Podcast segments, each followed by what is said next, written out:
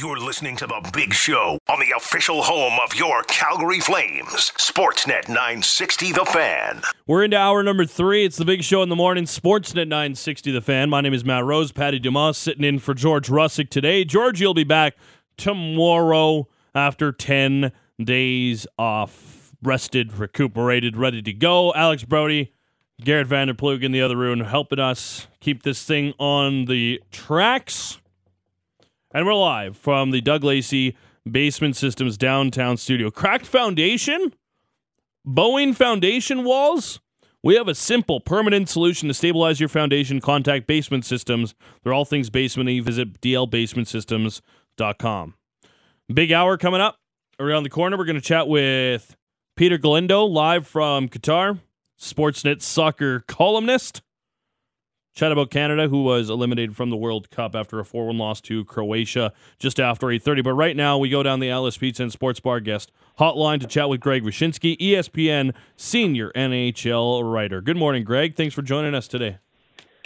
My pleasure. Thanks for having me. Yeah, happy to have you. Uh, lots to get into. The Cal- Let's start with the Calgary Flames. A little bit of a local note here and dive into uh, several other prominent N H L storylines as we roll on. But the Flames completing a six-game Eastern Conference road trip, a season-long six-gamer. They lose the last two games in Washington, shutout three nothing. In Carolina, they lose three to two. What are you seeing with the Calgary Flames that you think might be the, the source of some of their struggles right now? Well, you know, I, I, I think what everybody is seeing is what I'm seeing, which is that uh, there's effort, but there's not execution, and it kind of sends a chill down your spine when you read uh, comments from, I believe it was Darryl Sutter the other day, kind of pinpointing it, um, which is that when you lose the number of forty goal scorers that they lost in the offseason, um, and a, a line that obviously was one of the best goal scoring, generating uh, goal generating lines in the league, it's it's a matter of execution, and it's hard to find that again. And I think that was our fear, is that for all of the work that Brad Living did to steady the ship and plug the holes and keep this thing sailing forward, Um, that's a lot of goals to go walking out that door, and uh, it was going to be hard to find the, the finishing uh, that left with Gaudreau and that left with Tkachuk, and, and then obviously that, you know, they generated on that line. So that's kind of what I'm seeing right now, is they're they're pushing forward. There's some fundamental things they're doing right, but uh, just not getting the results offensively, and and it's a tough thing in that division, man. I think, you know, as as you look at the standings, the ascension of the uh, of the Seattle Kraken was maybe not something we all had on our radar this year, um, but they look legit, and, and all of a sudden the path to the playoffs gets a little bit more complicated if they're legit. I think going back to even training camp, a lot of it was discussed about the Flames. Yep, probably need to add a scoring winger to this group as well. Um, do you like the idea of the Flames going out and, and trying to acquire something, although it is a team that you're at the cap, so you have to try and get a little bit creative, or, or close to the cap at least. Just a thought on perhaps the Flames trying to attack the trade market to deal with some of these scoring woes. I don't think it's a bad idea. I mean, again, if the issue is finishing, you need to get yourself the finishers, and, and, and really that's the thing. Of course, problem being is that players that can put the puck in the net are at a premium, um, and also players that can put the puck in the net on teams that are willing to move them now are going to be at a premium, because Uh, everyone outside of maybe a couple teams that are starting to descend down the standings to where we thought they'd be probably still believe they have a shot in this thing. So trying to acquire that player at this point in the season is always a tough, a tough gig. And then on top of that, like you said, the cap complications make it even tougher. Let's dive into some of the other teams uh, around the N H L. You had mentioned that Pacific Division, and uh, the Flames currently fifth, twenty-one points, a point back of the Oilers, actually tied with the Canucks, both teams with twenty-one points. But the Kraken at twenty-nine, they're thirteen, five, and three to start the season. They've won five games in a row for the second time this year. What is it about the Kraken that has seen them turn around and be a team that has a plus fifteen goal differential just twenty-one games into the season? So if you asked the Kraken last year about their season, and I think we all thought it was a bit of a disappointment. I don't know if that's Uh, viewing them through the Vegas goggles of here's what an expansion team should be in year one, or, or simply just our own expectations separate from what Vegas did on what the Kraken roster should have produced. We go to them and say, hey, listen, Kraken, what happened? And uh, and do you think maybe your coach is a problem? And they'd come back and say, no, no, no, no, no, no. Fundamentally and analytically, we're playing well. It's just that every time we take a step forward, we uh, leap backward because, one, our roster is a bit of a donut. We don't have a lot in the middle. And more importantly, we couldn't get a save. Like this, the, the goaltending issue last year for the Kraken was devastating. They finished with the worst team save percentage in the league, courtesy of, of Philip Grubauer mostly. And uh, and so anything that they did positive to build momentum was undercut by terrible goaltending. Fast forward a year, and Matty Beniers has transformed the center spot. If you look at the way that roster is built, they needed a player like that to come in. They're so stacked on the wings with veteran talent, um, with you know Barkovsky and Jaden Schwartz, players like that, that they needed somebody in the middle that could really kind of coalesce, coalesce that thing. And, and Beniers has been that. I think him and Logan Thompson are probably your leaders for the Calder right now. Sure. And they're getting saves. And the shocking part is they're getting saves from a guy who didn't save much in the last mm. few years in Martin Jones, right? So he came to the rescue in the first quarter of the season when Grubauer was out. Um, who knows if the goaltending is going to hold. It's not like they've been great. I mean, I think they're around like twenty-second in the league in save percentage right now.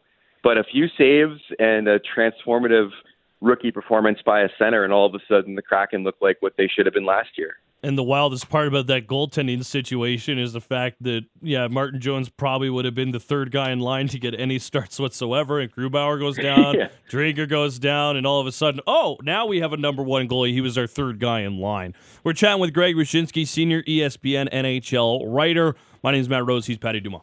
Uh, Greg, talk about the Winnipeg Jets for now. They uh, they had a game there on Friday against the Dallas Stars where Connor Hellebuyck uh, had his mask knocked off after, uh, I believe it was Josh Morrissey bumped uh, J- Jamie Benn into him, I think it was. And the mask fell off, and then uh, he complained about it, saying the pl- uh, play should have been blown dead. Uh, Stars score on that. What is your take on that? Uh, with the player that gets run in by his own player, should it be called dead even with his mask off? The, the rule says it should go on if there's, but Hellebuyck says there was a bunch of passing that had to be made before the goal went in. I think it's insane that if a goalie's mask comes off, we keep playing. And, and I know why. I know why the rule exists. I know the rule exists because we're going to have goalies are sneaky creatures. Yeah. I mean, we're watching all of the chicanery and. In, uh, in in Toronto with Matt Murray and the, mm, the post, post and the did he or didn't he. Yeah, I mean, like, it's so it's become a whole thing. I mean, and, and goalies are sneaky. I mean, my my God, they're the only player on the ice that wears a piece of equipment literally called the cheater. Um, so I understand why I understand why they have the rule in place. That being said, I mean, if you're talking about one of the most fundamental safety precautions in the National Hockey League that universally we all agree was a was a good innovation. It's the goalie mask. Yeah. No one wants anyone to look like that photo of Jacques Plante back in the day where his face was uh, carved up like a like a looks like, like a, a serial killer from an from a horror movie. Yeah. so like so like the idea that we're going to play on if a goalie loses his mask is insane. Um, despite obviously we all know that, that you know they're going to try to pull stuff, but I think I think Hellebuyck and any goalie that loses his mask and, and play continues has a legit gripe. Uh, Metropolitan Division, this uh, the New Jersey Devils, man. I know you're close with the Devils and everything. Like they have a chance tonight to become the best team in the in the league. Uh, thirty-eight points with a chance to beat the Rangers tonight. But they're doing it in a way like Jack, Jack Hughes is coming off a hat trick. They're doing it in a way that the this like I grew up watching the Devils. This was a this was a Jacques Lemaire type team. This was a defensive structure. This is Martin Brodeur. This was a strong defensively trap. They could trap exactly. They couldn't get it going. And once they got Kovalchuk, it, it went out the window. But nowadays, it's like the offense is going, this team is on fire, man.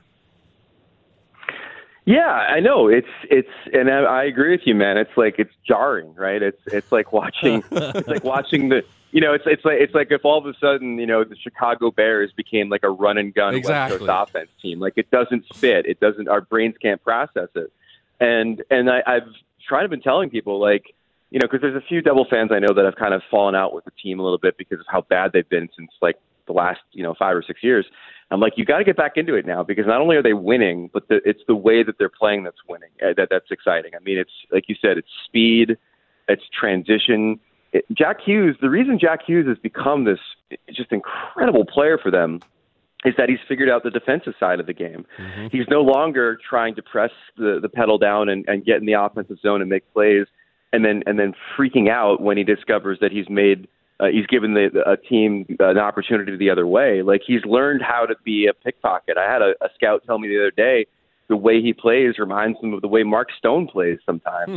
with his ability to take pucks off of other players. So they're playing fundamentally strong de- defense that is feeding their offense. And my God, their offense is gorgeous to watch. I mean, The thing about the Devils is it's twofold. One, one like we talked about with the Kraken, they didn't get any saves last year. They had like mm-hmm. nine different goalies that played because of injury and various things. And low-key, Vitek Vanacek, um, along with Martin Jones and along with uh, Ville Husso, are probably the three best goalie acquisitions of the offseason. Those guys have been great.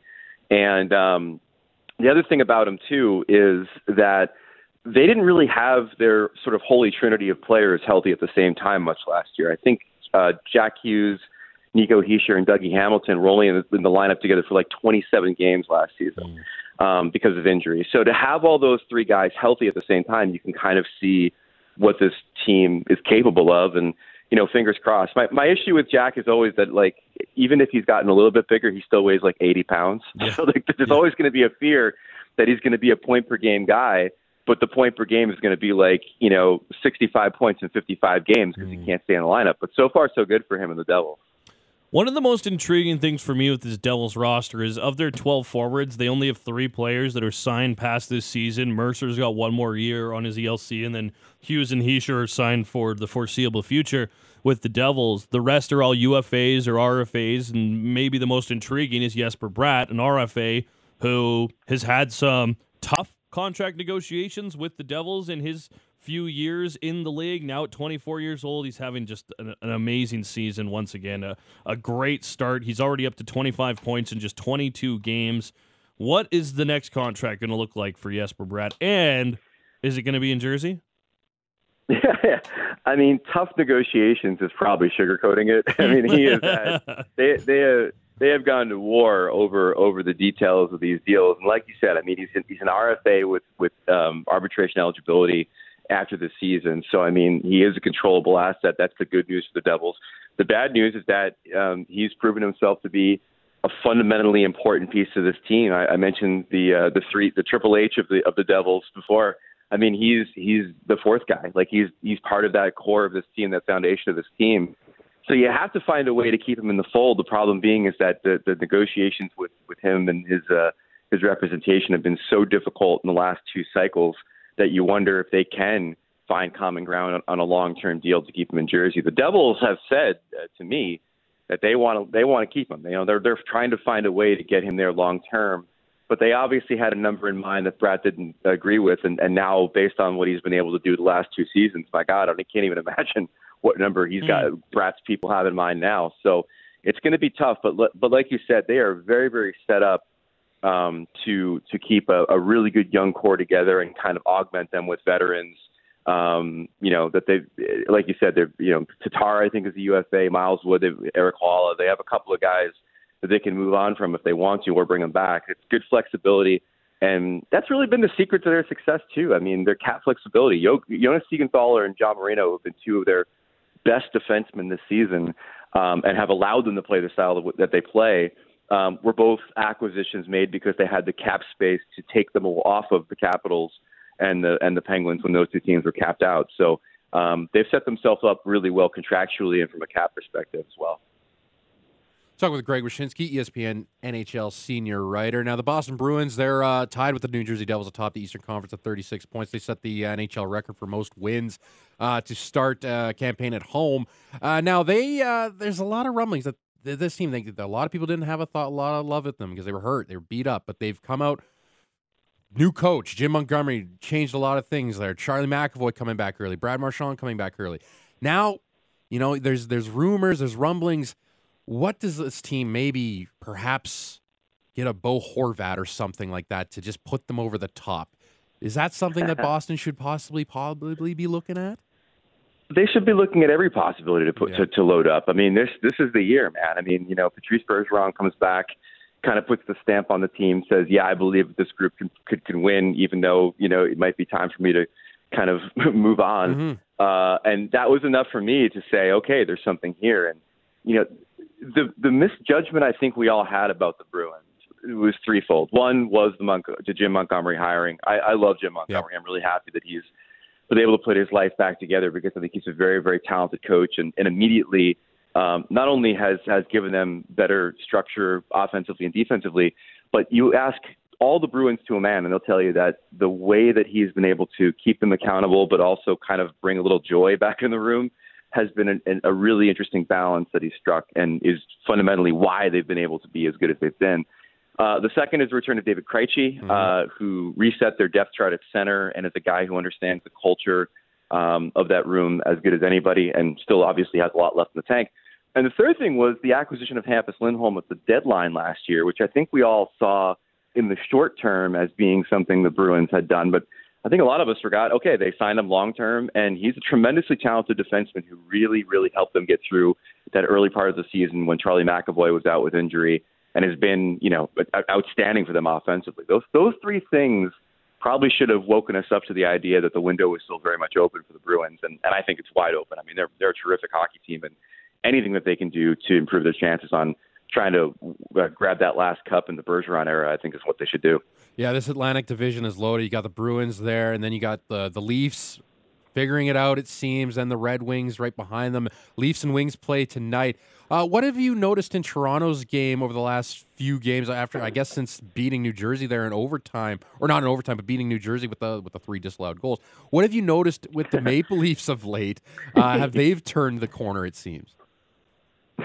Yeah, as long as the uh, league, yeah, as long as the league's helping with those disallowed goals, and oh my God, you know, there's a reason the situation room is in uh, Toronto, but. Uh, Yeah, exactly. Oh my God, that was a hell of a thing. No, they've they've done they've obviously uh, done much better defensively. I think maybe since the beginning of the month, um, that's helped uh, them them uh, sort of turn the corner a little bit.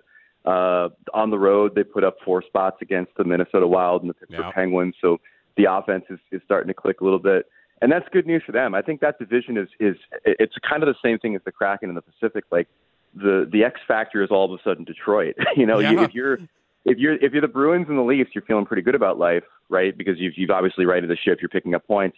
But now all of a sudden, if you're Tampa and Florida, that third yep. spot, that third seed in that division, with the way that Detroit has kind of become a contender, all of a sudden uh, gets thrown into con- uh, into question. Probably a little bit more of a problem for the Panthers than the, than the Lightning. I think the Lightning is fine. The Panthers uh, still trying to find their way after the uh, the giant blockbuster with the Flames in the offseason. Um, but yeah, the ascension of the of the Red Wings, like you said, that division makes things a little bit interesting. Um, so it's good that the Leafs have sort of found their game after stumbling a little bit. Uh, and don't don't we all love the Toronto media folks where uh, they yeah. were, you know, demanding to speak to Kyle Dubas after three games this season because they had to have a State of the Leafs address three games in the season. I'm like, God, gee, it's a people again. It is not a wonder why they can't get out of the first round yep. when every single moment of that team's season is scrutinized like it's game seven. It's just insane. Yeah, but it'd be so much fun to be a part of, don't you think? Would it? No, I not mean, for would it. it? Nope, no, no. At, at some point, at some point, at some point, you run out of stuff to talk about. Yeah. That's why, you know, in my Twitter, I've never seen more discussion about like Justin Hall oh. in my entire life than on my Twitter feed because Leafs fans just get bored. They they they all have things to talk about, so they all have to figure out what to talk about. And then the media looks on Twitter and they start talking about the thing. And all of a sudden, it's like game twenty-two of the season, and Justin Hall is making headlines on the back of the paper. You're like, what the hell's going on here? Yep, yeah. Now, granted, I think the Leafs fans have probably seen a little bit too much of Justin Hall considering their injuries, but at the same time, we're talking about Justin Hall here, guys. Uh, let's let's bring it all back down to earth. Uh, last one here for you, Greg. Uh, and honestly, I probably should have asked you about this earlier, but doing things linear, not really my style. Uh, Matthew Tkachuk returns to Calgary tomorrow. What do you think Matthew Tkachuk is going to be like playing his former team? Obviously, he's only he only played for the Flames before this. It's going to be the first time we ever see Tkachuk play against a, a former team. I I'm very intrigued to see what type of Matthew Tkachuk we get here at the Saddledome on Tuesday night. Well, uh, this is a, this is a good exchange of information moment for, for me and you guys because I'm very so. Is the perception of is, what's the level of angst towards Tkachuk vis-a-vis the level of angst towards Gaudreau? Is there more because he was under contract and and, and kind of asked out versus Johnny being a U F A? Is it the same amount? Is there none? Like, where are we on that? I believe, and feel free to let us know on the text line at nine six zero nine six zero if you agree, but from most of my conversations with Flames fans, people will be cheering for Matthew Tkachuk to return because they see it more as Tkachuk afforded the Flames an opportunity to go after a trade, and then they got these two great players in Huberdeau ah. and Uyghur, so we're not so mad at Matthew Tkachuk, but Johnny Gaudreau, boy, hmm. can't wait to he go to that game hike. in January right. and boo him. No. Um, so that that's, makes total yeah. sense. That, make, that makes to, yeah, that makes total sense because Johnny strung the Flames along, mm-hmm. right, and, and and until it's like a few days before the. the free agency opens, and all of a sudden it's like, you know, I've, I've decided to take my talents elsewhere. And then they don't have a chance to really – and Tkachuk gave them a lot of runway and to be like, hey, here's what I'm thinking, and uh, and then you guys can act accordingly. That makes a ton of sense. So now, that makes yeah, yeah, that makes a ton of sense. Now the, I, I like that idea. The other thing I would say is that personally, I believe that Matthew Tkachuk has been painted in a nice light just because I think in a vacuum people would have been maybe a little bit more sour because this is still a guy – that requested a trade out before he became a U F A. Like, I think that that is yeah. still a significant thing. And it's not like this is a bad team. Like, this is a team that was in the playoffs and went to the second round last year. But because of what Johnny Gaudreau did, people are kind of like, eh, we're not so mad at Matthew. He's not so bad. And, and let me proffer this, too. Two different kinds of players. Mm. You know, Johnny's, uh, there's no doubt Johnny's a superstar, but he's not the guy that, like, bled for you. You know what I mean? Like, Tkachuk was a different kind of guy. Like, you think about all the Battle of Alberta moments for him. I mean, I feel like maybe he endeared himself to the fan base in a different way. Does that make sense? Yeah, exactly, right? That's kind of that's kind of how I feel with it, at least, yeah. Okay, I like that. I'm glad we had this talk because I was curious about that. I and honestly, I'm very intrigued to see what tomorrow does. Now, granted, I, I said this yesterday to a pal of mine. I said, I hope they do the kind of tribute video to Matthew Tkachuk early on in the game. That way the fans can have their, like, yay, Matthew Tkachuk moment before he rats it up and they all turn on him completely one eighty, right? Yeah. Exactly. So that, I, I think that's probably a, a wise decision. But, yeah, I mean, listen, he... He's he's a special player. I'm I'm still sad that it didn't work out in, in Calgary. I thought he was a really good fit for that market, but uh, but he's doing his. Uh, you have to you have to admit he's doing his thing in Florida, um, and they have to be pretty happy with it. We'll, we'll see if the ultimate gamble, which is we think we can win with Tkachuk in the playoffs more than we can with Huberdeau, comes to fruition. And the problem for the Panthers right now is they might not be able to find out this season based on the way things are going. So we've received three texts since I brought this up. Two would be in the. I'm okay with Matthew Tkachuk, and one says screw Tkachuk. So there's kind of just a, a, a quick, quick uh, little I mean, I mean, that, that, survey. That, that, was that third one from a Brad T? By yeah, yeah. Brad T in Calgary says, hmm, I don't know. That's strange. Uh, actually, no, this is a Darryl S. Uh, no, that's different. Uh, Greg, thanks for the time today, man. Uh, always enjoy it. Enjoy your Monday. We'll chat later. Thanks, buddy. Anytime. Thanks for having me. There you go. That's Greg Wyshynski, E S P N senior writer for the N H L. Uh, he's been covering this league for a very long time. Yeah, and, man. Uh, dialed in. Love Gwish. Love all his insight. Uh, I mean, uh, I'm excited. Like he's he's a big Devils guy. Like he and I'm and like we're like it's we haven't seen a Devils team do this type of stuff before. And they're good. They won three Stanley Cups. Don't get me wrong, but that was in a pre-salary cap mm-hmm. era. A lot of tugging. A lot of. You know, like you know, Scott Stevens yeah, was Scott literally Stevens. murdering people. Exactly. There's yeah. Ken Danico. You know, we could go through the lineup on that. They just won games nineties, two one. Just bet the under oh, every day. Those Devil Flyers games back in the day. Oh my God, those are some of the best. Uh, watching like, late nineties, early two thousands N H L. Yeah, just thirty shots between the two teams. Yeah, just oh, Eric Lindros's career gets ruined in one of these yeah. games. Just gotta find which one. Yeah, uh, yeah it's just. Uh, Yeah, no, I'm excited for the Devils. I'm excited for Jack Hughes. Excited for that market. The way it started, fire Lindy chants in the first game, and now they're saying chanting "Sorry, Lindy." yeah, like it's. it's a, I'm very intrigued. It's a smart to see what... hockey market too. Like that's a that's an yep. educated place. They so love it happens their hockey when you there. Win. Yeah, people get dialed in and they start to figure out the rules by the second or third cup. And in the the new N H L, say oh five on, it hasn't been the same success for the New Jersey Devils. So. Uh, I'm really excited to see where they're gonna where their season's headed.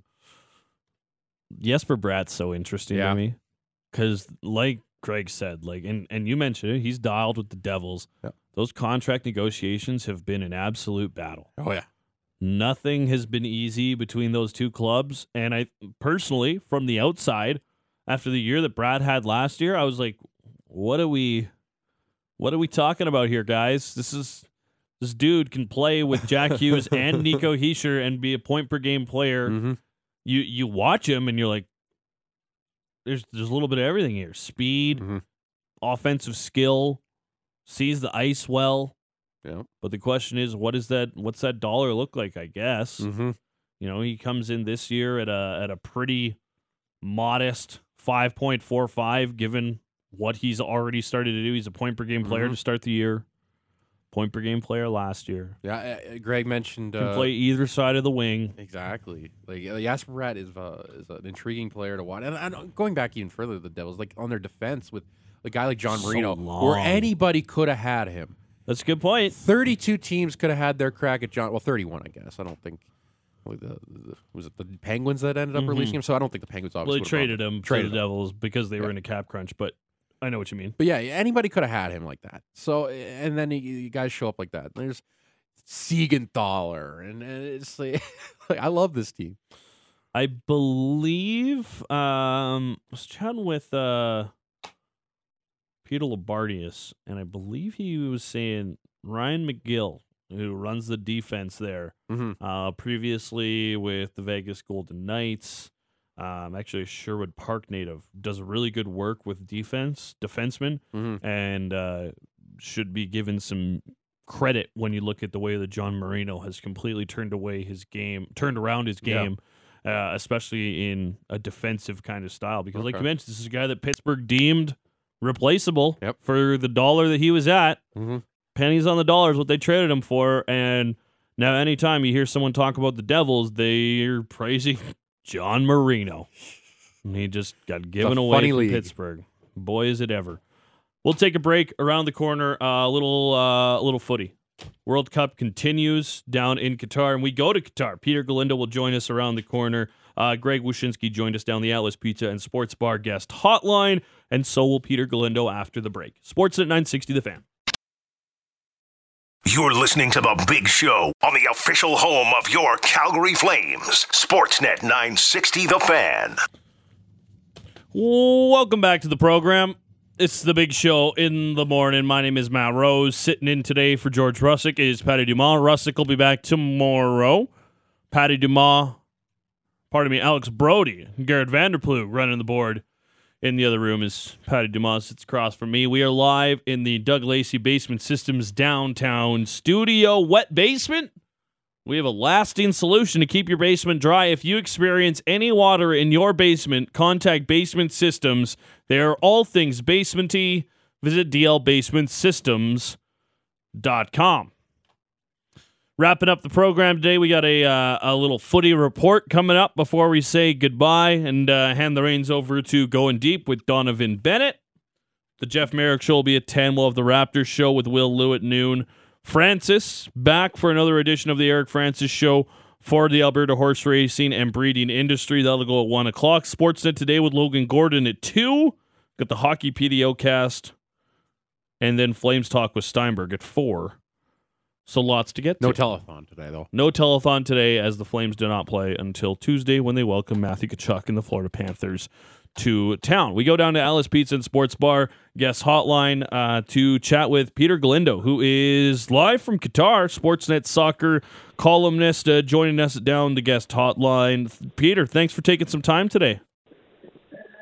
Yeah, appreciate it, guys. Thank you for having me on. Yeah, uh, it was not a problem whatsoever. Uh, here...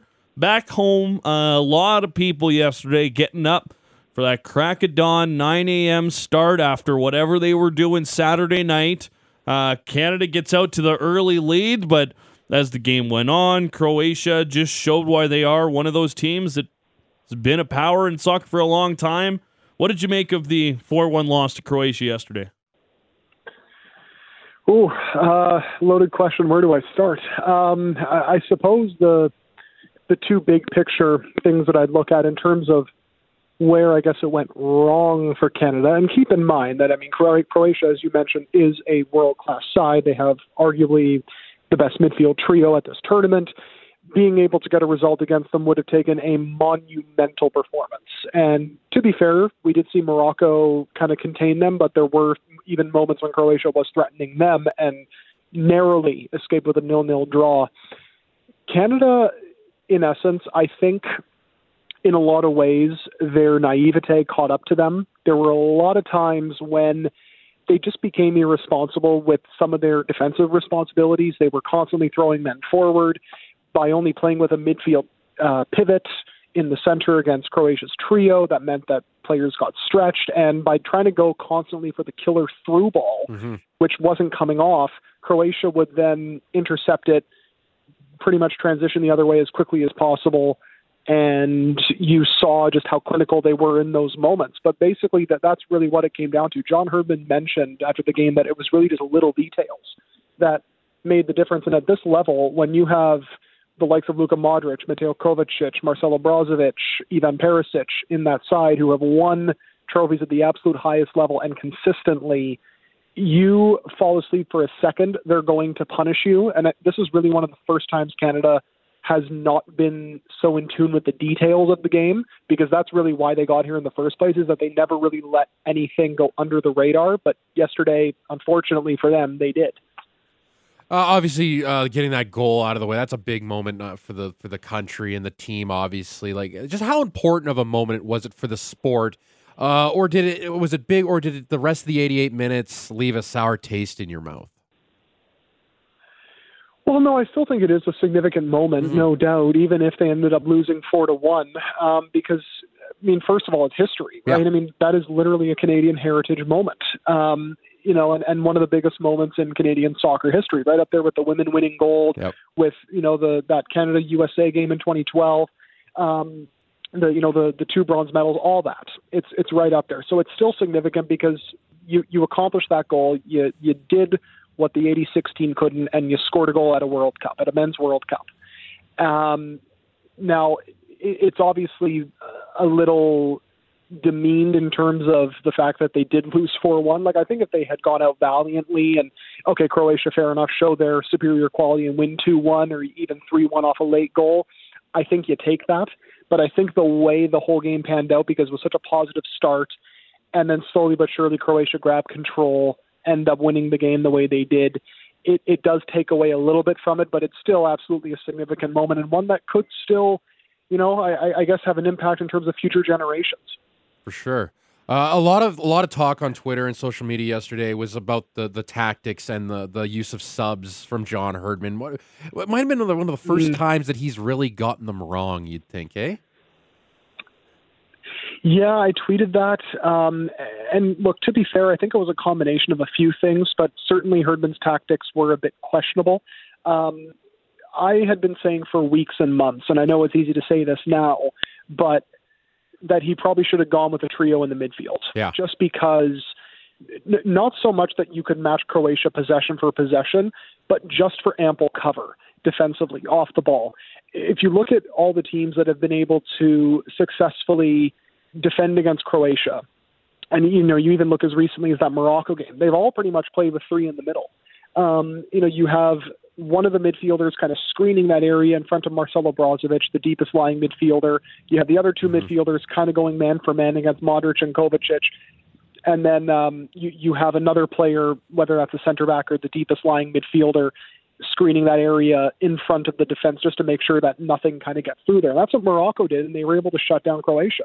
So that's why I'm a little surprised that Herdman went with two half-fit players in Hutchinson and Eustachio mm-hmm. and didn't really try to provide any other additional support. Um, and on top of that, why they didn't try to get Buchanan and Davies wider, because that's one thing Morocco really did against Croatia.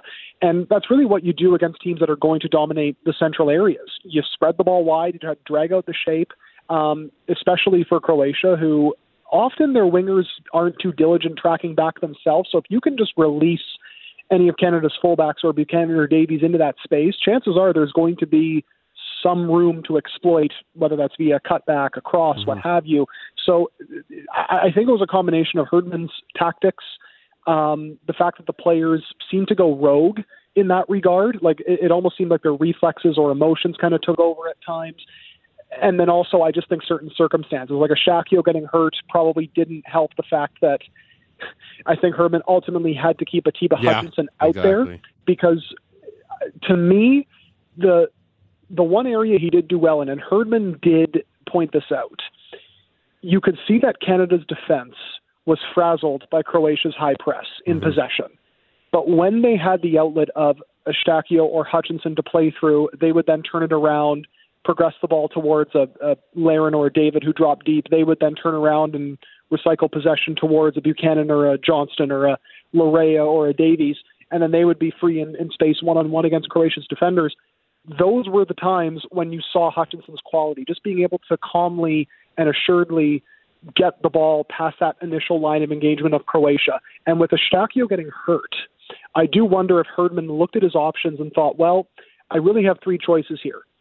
I either keep Atiba Hutchinson on and just accept the fact that he probably won't have the legs to cover all this space and hope that maybe some of our other players can be defensively responsible and track back quicker and, and close down those gaps, because the shape was a bit stretched, to be fair. Yeah. Um, the second option is bring on Samuel Piet, who, you know, yes, he's a bit more defensive-minded or can be more defensive-minded, but I feel like against Japan and Uruguay, his lack of speed, especially on the ball, and especially against that pace of play, would have been exposed anyway, so mm-hmm. that, that probably wasn't viable.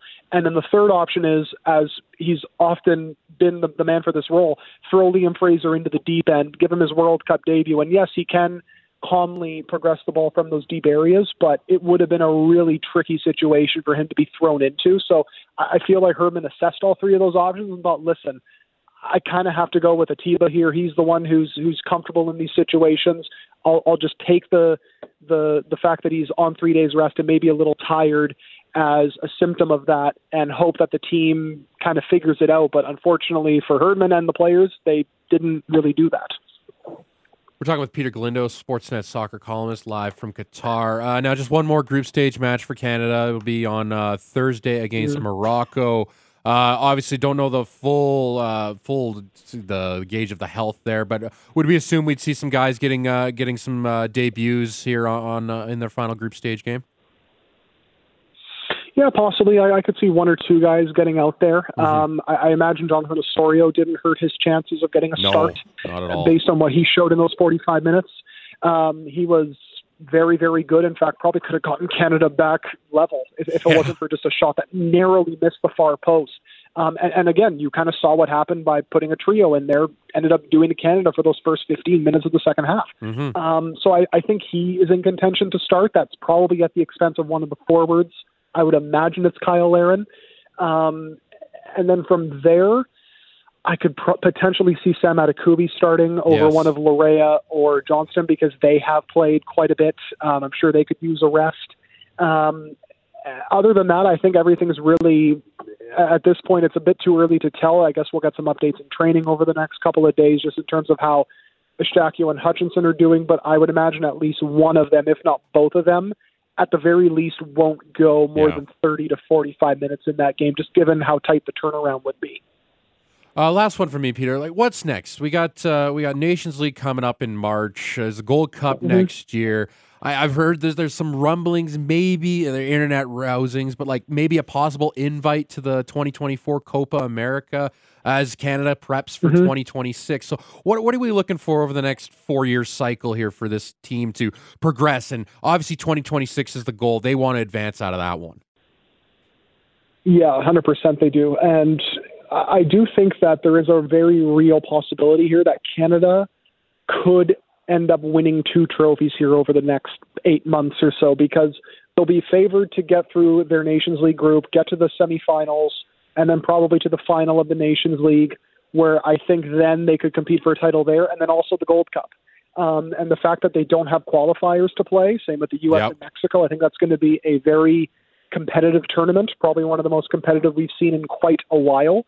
And honestly, that's why I think guys like Hutchinson, like Milan Borjan or Steven Vittoria, who are on, you know, the wrong side of thirty, who might be considering retiring after this World Cup, might be convinced to stick around just to kind of go out on a high. Yeah. Because yes, okay, Canada maybe has shown that while they are learning and while they are still at a certain stage in their evolution, um, maybe this World Cup came a little too soon for them in terms of making an overall impact, but mm-hmm. certainly on CONCACAF, they will be a contender. So that's something to look forward to in twenty twenty-three, twenty-four.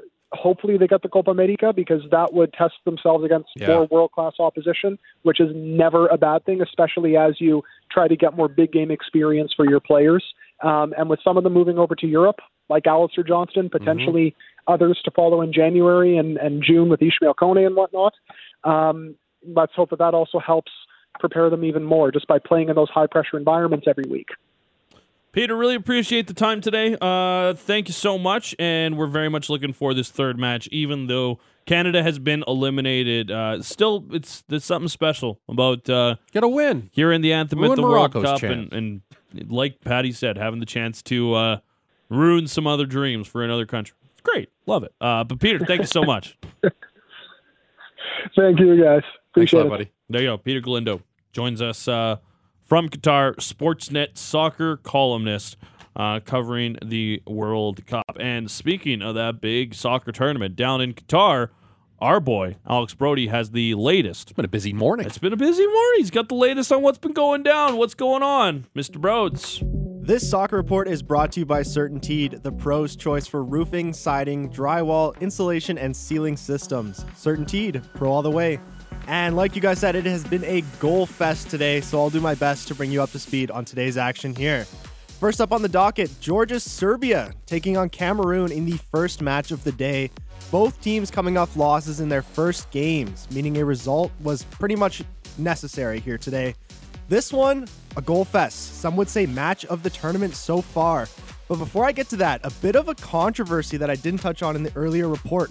Cameroon goalkeeper Andre Onana leaving the team and the tournament after a disagreement with Cameroon manager Rigobert Song over goalkeeping styles. Now, apparently even footballing legend Samuel Eto'o even tried to step in to conduct some peace talks, but to no avail. My understanding is Song wanted Onana to play a bit less of a riskier game, but Onana would not budge. This means backup goalkeeper Davis Epasi was between the posts for their match today.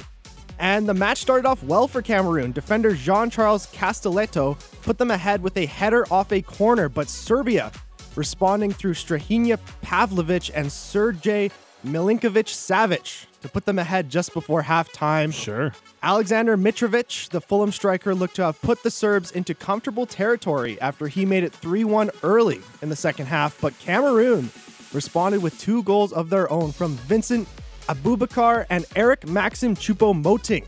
This one ends three three. And so here's the funny thing. Cameroon manager Song uh-huh. att- attributes the comeback win to the uh-huh. departure of goalkeeper Onana. Oh, amazing. God, great. Just amazing. An interesting situation there. Both teams grabbing a point, but Cameroon having to meet tournament favorites Brazil in their final game does, means it does not look too good for them. And depending on the Switzerland result today, which comes up right, right away here, it could come down to a head-to-head matchup between Switzerland and Serbia to see who advances from that group. Obviously, we'll get more on that, but things might be a little awkward here on Friday between George and myself. And wrapping up earlier, Ghana took down South Korea three to two. V A R on the good side of things in this one. It ruled a Mohamed Salisu goal as onside to give Ghana a one nil lead. And oh boy, did Education City Stadium enter pandemonium after that. Ghana fans showed up. It was pretty insane. It was insane. Dancing in there. It was partying. Mm. They would add another through Mohammed Kudus. Ghana in control two nil at halftime. But South Korea storming back. Cho Gu-sung added two goals, both from headers, to tie this one at two. Cho becomes the first Asian player to score two header goals in one game ever at the tournament. A big deal for the side, and we were all tied at two, but Ghana were not done just yet. Mohammed Kudus grabbing his second of the game in the sixty-eighth minute. That would be all she wrote. Ghana wins this one three to two. Not looking good for my dark, dark horse pick, South Korea. And coming up in just mere minutes here, tournament favorites Brazil taking on Switzerland. Both these teams coming off wins in their opening games. That being said, Brazil will be without their star Neymar due to ankle concerns. I don't think Brazil will be too upset, though. They have so much quality up front. Oh, yeah. The last time these teams met at the twenty eighteen edition of the tournament, it was a surprising one one draw. My fingers are crossed for the Swiss on this one. And to wrap up action on the day, Portugal will be taking on Uruguay. Both these teams expected to get out of their group, but Uruguay will be the more desperate team as they only were able to grab a single point from their previous match.